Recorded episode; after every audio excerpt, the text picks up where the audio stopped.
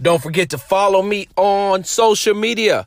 Twitter, Big Sarge Sports with the Z. Instagram, same thing. And then you can also go to www.bigsargesports.com to see all my articles and even listen to this podcast. I'm going to go ahead and jump right into this thing. You remember that favorite toy that you had when you was young? Like that favorite toy that you loved? Mine was that big yellow dump truck. Oh, I love that dump truck. I took that dump truck everywhere. I think I got a couple of whoopings for crying for leaving that dump truck at home. I mean, because there's certain places your mama didn't want you to take it, like church, school, Kmart. Some of y'all too young to remember what Kmart is. But I couldn't take my favorite toy everywhere I wanted to go. I love that truck. I made, you know, I would run over things. I, vroom, vroom, vroom. You know, you had to do that type of stuff because, I mean, wasn't anything that was battery operated back then.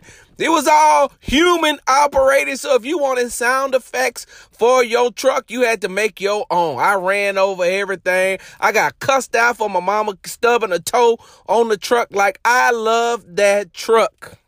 My favorite toy until one day my cousin broke it. He broke the wheel off the truck. And if you know anything about old school toys, you can't just put the wheel back on the same. It just don't ride the same. It just don't roll the same. My cousin broke my favorite truck and I was mad at him from then until now. Right now. Like sometimes I think I even remind, hey bro, you remember you broke my truck, right? Yeah, I just want you to know that that scarred me for life. I got a feeling that that's how Sean McVay feels about Bill Belichick after this last Super Bowl. I got a feeling that Sean McVay, head coach of the Los Angeles Rams, feel that feels that exact same way about New England Patriots head coach Bill Belichick. You know why? Because Bill Belichick broke Sean McVay's favorite toy his quarterback. Oh, yeah. Oh, yeah. I know that the Rams are 3 and 1 this year, but they've struggled a lot. And Jared Goff has struggled a lot.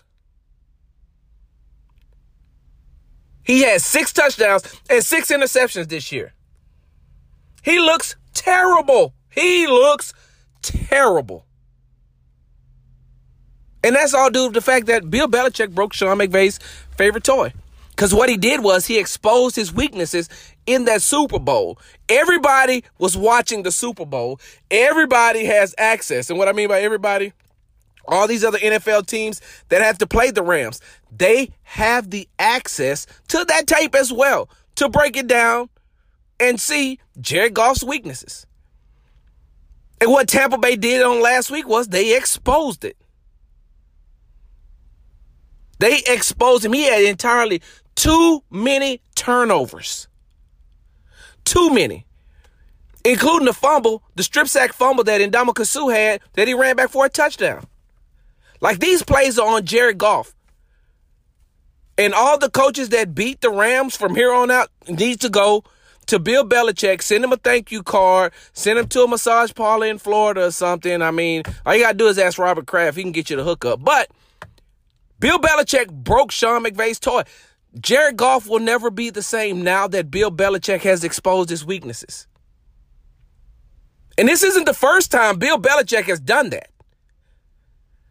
Bill Belichick also exposed the weakness of the 2015, if I'm not mistaken, 2015 NFL MVP and Matt Ryan. Look what happened, and look at Matt Ryan's career after the Super Bowl. Look at what Bill Belichick did to Donovan McNabb. Just go back and you look and see after some of these Super uh, Super Bowl games what Bill Belichick has done to these head coaches' favorite toy. Y'all don't even y'all have have putting have putting y'all have put Jared Goff on a pedestal and what Bill Belichick did last year said, okay, well, let me show you how good your pedestal quarterback is. We're going to go ahead and we're going to play a basic defensive package and beat him with four down linemen and bring pre- and bring pressure here and there. We're just going to drop everybody back into coverage. Now, I hope you're not waiting on me to dissect everything that the New England Patriots uh, did on defense, like Deshaun Watson did this past uh, Sunday after the game against the Carolina Panthers. Law, I can't give you all of that. What I can give you is the basics, and the basic is pressure him with the four down lineman, drop a lot of people in coverage. After his first read, he has issues and problems. Rams fans, all 15 of you, I'm sorry. Like, I apologize that I had to put it out there like that, but I mean, you already knew this, right? You already knew this. And, um, by the way, before I go, Hey, somebody go get Todd Gurley one of them life alert things because I got a feeling with the way that his knee is going, he's to have to push it and scream out, Help!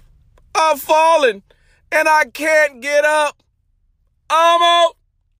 Hey, what's going on, y'all? Big Sarge here. October the 5th, 2019. Come on out to 1220 Blaylock Road, the ranch office, and be a part of Big Sarge's family reunion. That's right. It's a family reunion from 2 to 4 p.m. Free food, free drinks. Come on out, enjoy, share, meet Big Sarge. Some of you all have never met Big Sarge, and Big Sarge wants to meet you. Also, there will be a live show, a live sports show right there so we can interact with each other. That way we don't have to have Twitter fingers anymore. We can actually interact with each other. I will be doing segments along with other special invited guests and there will be an opportunity for you to be involved as well. Once again, that's 1220 Blaylock Road, the ranch office, October the 5th, 2019, from 2 to 4 p.m. I'm out.